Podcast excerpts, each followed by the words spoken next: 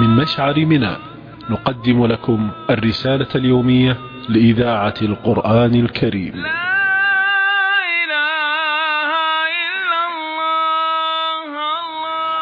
بسم الله الرحمن الرحيم، والصلاة والسلام على أشرف الأنبياء والمرسلين. أحبتنا مستمعي إذاعة القرآن الكريم، نرحب بكم أجمل ترحيب في هذه الأيام المباركة، أيام عيد الفطر المبارك من على صعيد من الطاهر. ومن جامع فضيلة الشيخ عبد العزيز ابن باز رحمه الله التقينا دكتور عادل ابن بارك المطيرات، استاذ مشارك كلية الشريعة جامعة الكويت، قسم الفقه المقارن والسياسة الشرعية. مرحبا بك دكتور عادل. أهلا وسهلا، وأرحب بالإخوة والأخوات المستمعين والمستمعات. دكتور عادل، يقول النبي صلى الله عليه وسلم: خذوا عني مناسككم. حبذا لو حدثتنا في هذا الموضوع. بسم الله الرحمن الرحيم، الحمد لله رب العالمين، والصلاة والسلام على نبينا محمد وعلى آله وصحبه أجمعين، أما بعد. فهذا حديث عظيم رواه الإمام مسلم في صحيحه، حيث وصف الصحابي الجليل جابر بن عبد الله رضي الله عنهما حجة النبي صلى الله عليه وسلم منذ خروجه من المدينة إلى نهاية المناسك في الحج. فوصف جابر رضي الله عنه حجة النبي صلى الله عليه وسلم، وذكر هذا الحديث وهذه الجزئية من هذا الحديث: خذوا عني مناسككم، أو لتأخذوا عني مناسككم. العلماء لما شرحوا حديث جابر رضي الله عنهما ذكروا هذه اللفظة بأنها من أهم الأصول التي ينبغي أن يحرص عليها الحاج في حجه إلى بيت الله الحرام، وهو أن يوافق سنة النبي صلى الله عليه وسلم. فكل منسك من مناسك الحج كان يقول صلى الله عليه وسلم: لتأخذوا عني مناسككم، خذوا عني مناسككم، في وقوف بعرفة، وفي المبيت في مزدلفة، وفي رمي الجمرات، وفي الطواف بالبيت، وفي السعي بين الصفا والمروة. كان عليه الصلاة والسلام يوصي الصحابة وأمته من بعدهم بأن يتبعوا هديه صلى الله عليه وسلم. إن العلماء متفقون على أن العمل الصالح لا يقبله الله سبحانه وتعالى إلا بشرطين اثنين: الإخلاص لله سبحانه وتعالى، ثم الموافقة لرسول الله صلى الله عليه وسلم. فينبغي على حجاج بيت الله الحرام أن يتقوا الله عز وجل في أنفسهم، وأن يخلصوا النية لله سبحانه وتعالى في حج بيت الله الحرام، ثم يوافقوا هدي النبي صلى الله عليه وسلم. يتعلم الحاج ويدرس دراسة تامة قبل الحج كيف أحرم النبي صلى الله عليه وسلم، ماذا يقول صلى الله عليه وسلم بعد الإحرام، ما هي صيغة التلبية، كيف يطوف بالبيت، وكيف يسعى بين الصفا والمروة، متى يذهب إلى مقام إبراهيم ويصلي ركعتين، ماذا يقول في هاتين الركعتين، ماذا يقول بين الركن اليماني والحجر الأسود، إذا سعى بين الصفا والمروة، إذا صعد إلى الصفا ما هي الآية التي يقولها، ما هي ما هو الذكر الذي يقوله، ما بين العلمين الأخضرين، في عرفة ما هو الدعاء المستحب، في مزدلفة ماذا يفعل الحاج، في رمي الجمرات كيف يختار الحصى.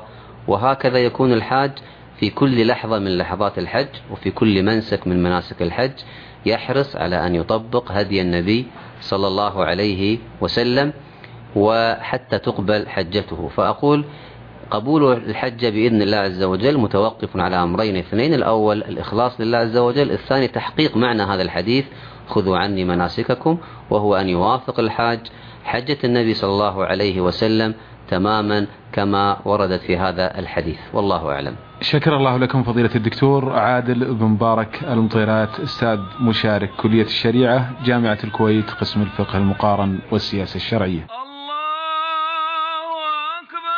التواصل معكم ومع حجاج بيت الله الحرام لألتقي بأحد الإخوة الكرام، فضيلة الشيخ منير عبد الله التوفيق، مدرس وإمام في معهد الدراسات الإسلامية في أكرا عاصمة غانا.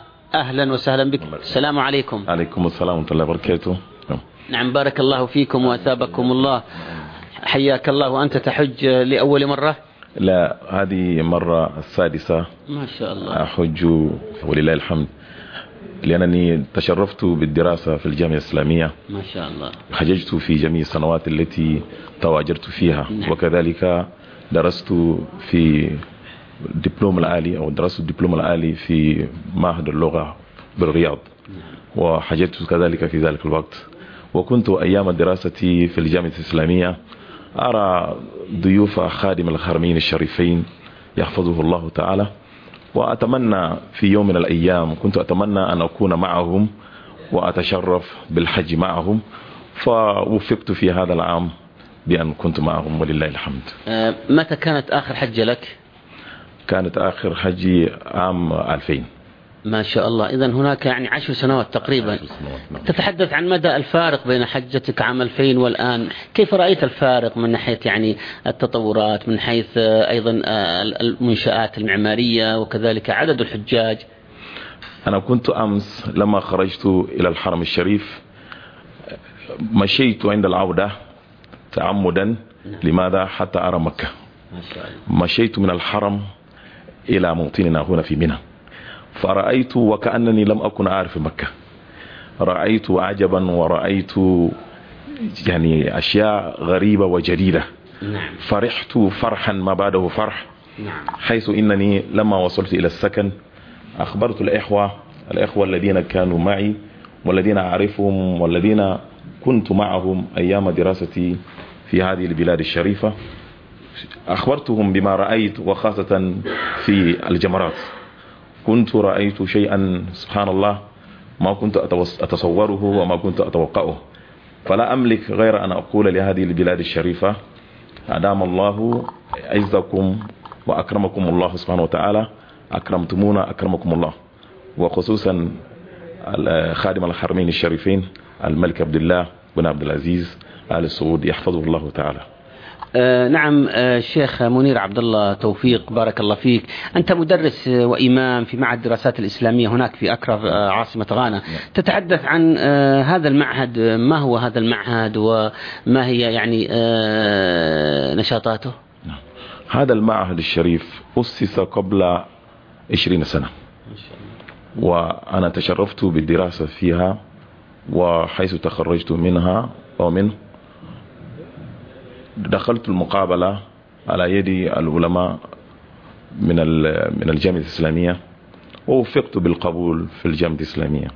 وهكذا الكثير من المتخرجين أو من من الدارسين مروا عن طريق هذا المعهد الشريف، هو أحد المعاهد البارزة الذين التي أو التي تتلمذ فيها ودرس فيها الكثير من الطلاب الذين هم الآن في ساحات الدعوة والإرشاد.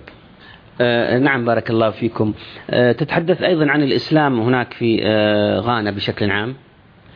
الإسلام في غانا ولله الحمد في خير وبشارة. لماذا؟ لأننا كما ذكر المشايخ أمس نحن نعيش مع هؤلاء والذي الذين ليسوا بمسلمين، ودعوتهم إلى الإسلام أمر سهل، لذلك كلما بذل قصارى جهد في في الدعوة وفي دعوة هؤلاء إلى إلى الإسلام سوف تجد في وقت وجيز نتائج واضحة ونتائج يعني جميلة، بحيث يدخلون في دين الله سبحانه وتعالى أفواجا. فلم يبقى عندنا إلا أن نبذل ما نستطيع من من الجهد. إذن وأنت في هذه الرحاب الطاهرة المباركة في مكة المكرمة ووسط هذه الجموع، يعني ماذا يعني لك وأنت ترى هذا من هذه الدولة وهذا من من تلك الدولة، يعني هذا التجمع الإيماني وهذه الوحدة، يعني ماذا بماذا تعبر عن هذا المشهد المبارك؟ ما شاء الله. والله نحن حتى لما كنا في الغرفة كنا نتحدث عن هذا، فنقول إننا في أيام الماضية وفي السنوات الماضية هناك كثير من الإخوة لا نعرفهم، لكن بفضل من الله سبحانه وتعالى ثم بفضل هذه البلاد الشريفة تعرفنا والتقينا في أماكن التعليم وفي معاهد وفي الجامعات، وبعد ذلك يعني بعد التخرج افترقنا وكل رجع إلى بلده.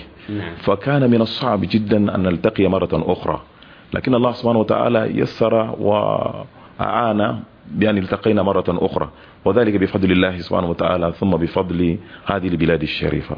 ولما التقينا يعني كنا يعني نفرح وكنا مسرورين، بحيث إننا يعني افترقنا أيام طويلة، ثم بعد ذلك وفقنا بأن التقينا مرة أخرى.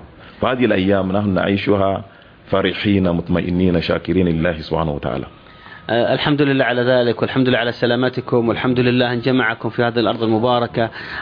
حفظك الله وبارك الله فيك وفي جهودك. شكرا لك. شكرا لكم، جزاكم الله خيرا. شكرا لضيفنا الكريم في هذا اللقاء الشيخ منير بن عبد الله التوفيق، وهو مدرس وإمام في معهد الدراسات الإسلامية في أكرا في عاصمة غانا، كان معنا خلال هذه الدقائق، ولازلت معكم أيها الإخوة والأخوات. وأنتقل من عاصمة غانا أكرانا من خلال الدكتور والأستاذ منير عبد الله إلى هناك إلى أوغندا، ولكن هنا في رحاب مكة المكرمة عبر الأثير معنا الدكتور الدكتور سويد جمع ماينجا. نعم بارك الله فيك. أنت وكيل كلية القانون في الجامعة الإسلامية في أوغندا ورئيس لجنة الدعوة في الجامعة. لعلي أنتقل أو أبتدي معك والحديث ونحن في هذه الرحاب الطاهرة في مكة المكرمة في هذه المشاعر المباركة. أتحدث عن كلية القانون في الجامعة الإسلامية، ما هي هذه الكلية؟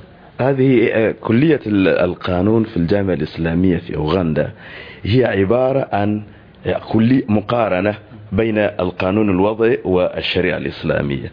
بما أنني درست في الجامعة الإسلامية بالمدينة المنورة وأخذت البكالوريوس والماجستير والدكتوراه في الشريعة، فالجامعة رأت أنني عندي المقدرة على أن أكون وكيلا بحيث ندرس الشريعة بالمقارنة مع القانون الوضعي. وما هي يعني سياستكم في المناهج؟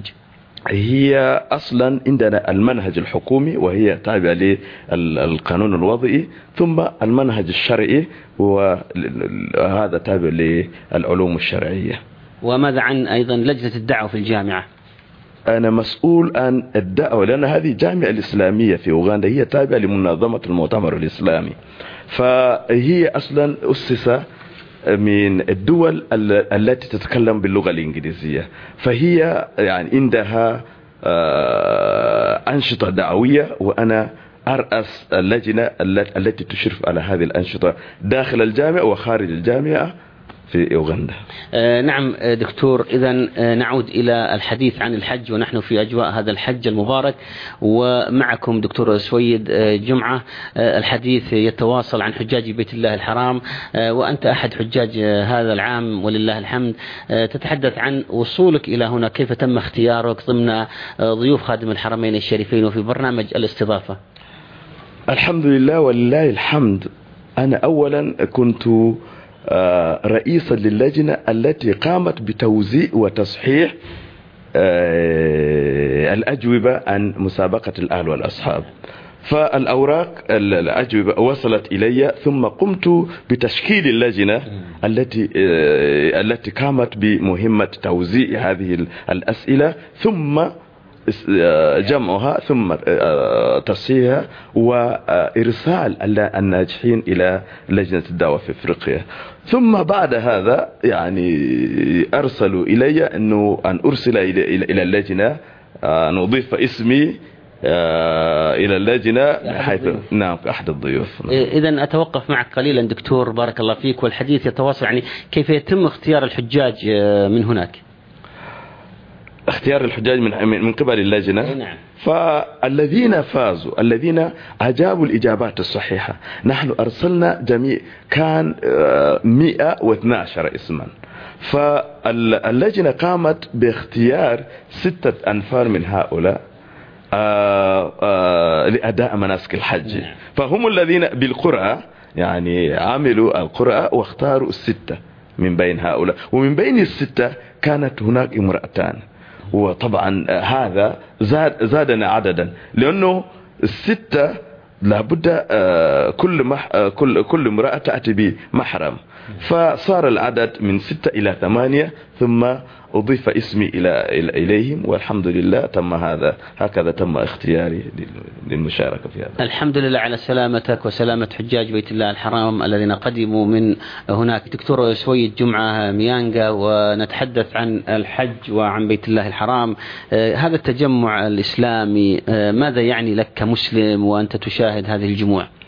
صراحة هذه عبارة عن وحدة الإسلامية، اجتماع لأجناس مختلفة من بلدان شتى، فهذه عبارة عن وحدة الإسلامية والأخوة الإسلامية. فسبحان الله، يعني كنت أتحدث مع الإخوة أقول ليس هناك في العالم تجمع مثل هذا التجمع، تجمع خير وتجمع بركة وتجمع يعني سلام. نعم، بارك الله فيك. كيف ترى أنت وكأحد يعني المعنيين بشؤون سواء الدعوة لله سبحانه وتعالى أو شؤون الحج أو الشؤون الأخرى العبادات بشكل عام، كيف ترى أهمية الدعوة لله سبحانه وتعالى بالحسنى وأيضا الدعوة لتأليف القلوب والدخول في هذا الدين الإسلامي؟ طبعا الدعوة بالحكمة مهمة جدا خصوصا في إفريقيا، لأننا نحن نعيش بين تجد الآن في أوغندا نحن الأقلية، لأنه نسبة المسلمين في أوغندا يتراوح ما بين أربعين وخمسة وثلاثين وأربعين. فطبعا الحكمة أمر ضروري جدا في الدعوة، وإلا إذا لم تستخدموا الحكمة الناس ما يقبلون ما يقبلون على الإسلام. ادعوا إلى سبيل ربك بالحكمة والموعظة الحسنة وجادلهم بالتي هي أحسن. فالمجادلة الطيبة الآن في الجامعة الإسلامية، إننا غير المسلمين لكن لما شاركونا في الجامعة عرفوا عن الإسلام، وهذه الحكمة التي نستخدمها الآن أصبح الناس يست... عندهم الفهم الصحيح عن الإسلام. نعم، تقصد الجامعة الإسلامية في أوغندا؟ في أوغندا طبعا. نعم. في أوغندا. نعم. آه بارك الله فيك. يعني إذا يعني كيف ترى أيضا الإسلام في أوغندا والدخول في الإسلام هناك؟ صراحة فيه إقبال شديد من فال... من الأديان التي تنمو وتزداد ويعني يوما بعد يوم هو الإسلام. صراحة يعني في إقبال شديد، حتى الإنسان وإن لم يسلم لكن الحكمة هذه يعني يخفف عن العداوة بينه وبين وبين المسلمين. فإذا عرف عن الإسلام بالحكمة والموعظة الحسنة وإن لم يسلم هو نفسه، لكن على الأقل يعني يخفف عن إيش عن العداوة بين المسلمين وغير المسلمين. لا شك نحن سعداء باللقاء معك، ونتمنى من الله سبحانه وتعالى أن يوفقك وأن يجعله حجا مبرورا وسعيا مشكورا. جزاكم الله كل خير وأحسن الله إليكم. وأشكر أولا خادم الحرمين الشريفين ثم جميع الإخوة الذين قاموا بهذه المهمة مهمة حتى أتيح لنا الفرصة أن نكون بين حجاج حجاج أوغندا وحجاج المسلمين في هذا العام. شكرا لك، ونسأل الله سبحانه وتعالى أن يبارك بك وأن يجعلك خير داعية للإسلام والمسلمين. أيها الأخوة المستمعون الكرام، من خلال هذه الرسالة التقينا فضيلة الدكتور سويد جمعة ماينجا وكيل كلية القانون في الجامعة الإسلامية في أوغندا ورئيس لجنة الدعوة في الجامعة، وأحد ضيوف حجاج بيت الله الحرام في برنامج استضافة خادم الحرمين الشريفين لهؤلاء الحجاج في هذا العام. شكرا له وشكرا لكم، ونتواصل معكم عبر هذه الرسالة. أيها المستمعون الكرام، كنا في رسالة من مشعر من الطاهر لنقل بعض الصور الروحانية لكثير من الحجاج، وقد جاءوا من كل فج عميق لأداء هذا الركن من أركان الإسلام، فاللهم اقبل منا ومنهم ولا تردنا خائبين. نودعكم على أن نلقاكم في رسالة قادمة بإذن الله. كما يطيب لي أن أشكر الزملاء جمعان ابن ناصر الجمعان وأحمد ابن سليمان الرسي وعبد الكريم ابن عبد العزيز العنقري ومازن ابن عبد الرحمن الهزاع، وتحية من استقبل هذه الرسالة الصوتية عادل ابن صالح المقيرن وماجد ابن خالد الهمش. وهذه أطيب تحية من زملائي في المشاعر المقدسة خالد ابن محمد الرميح ومحمد بن سعيد الشمري. وفي الختام هذه تحية محدثكم عبد الله بن شويش الشويش.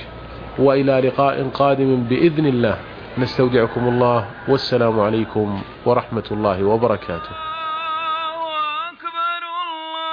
من مشعر منى نقدم لكم الرسالة اليومية لإذاعة القرآن الكريم.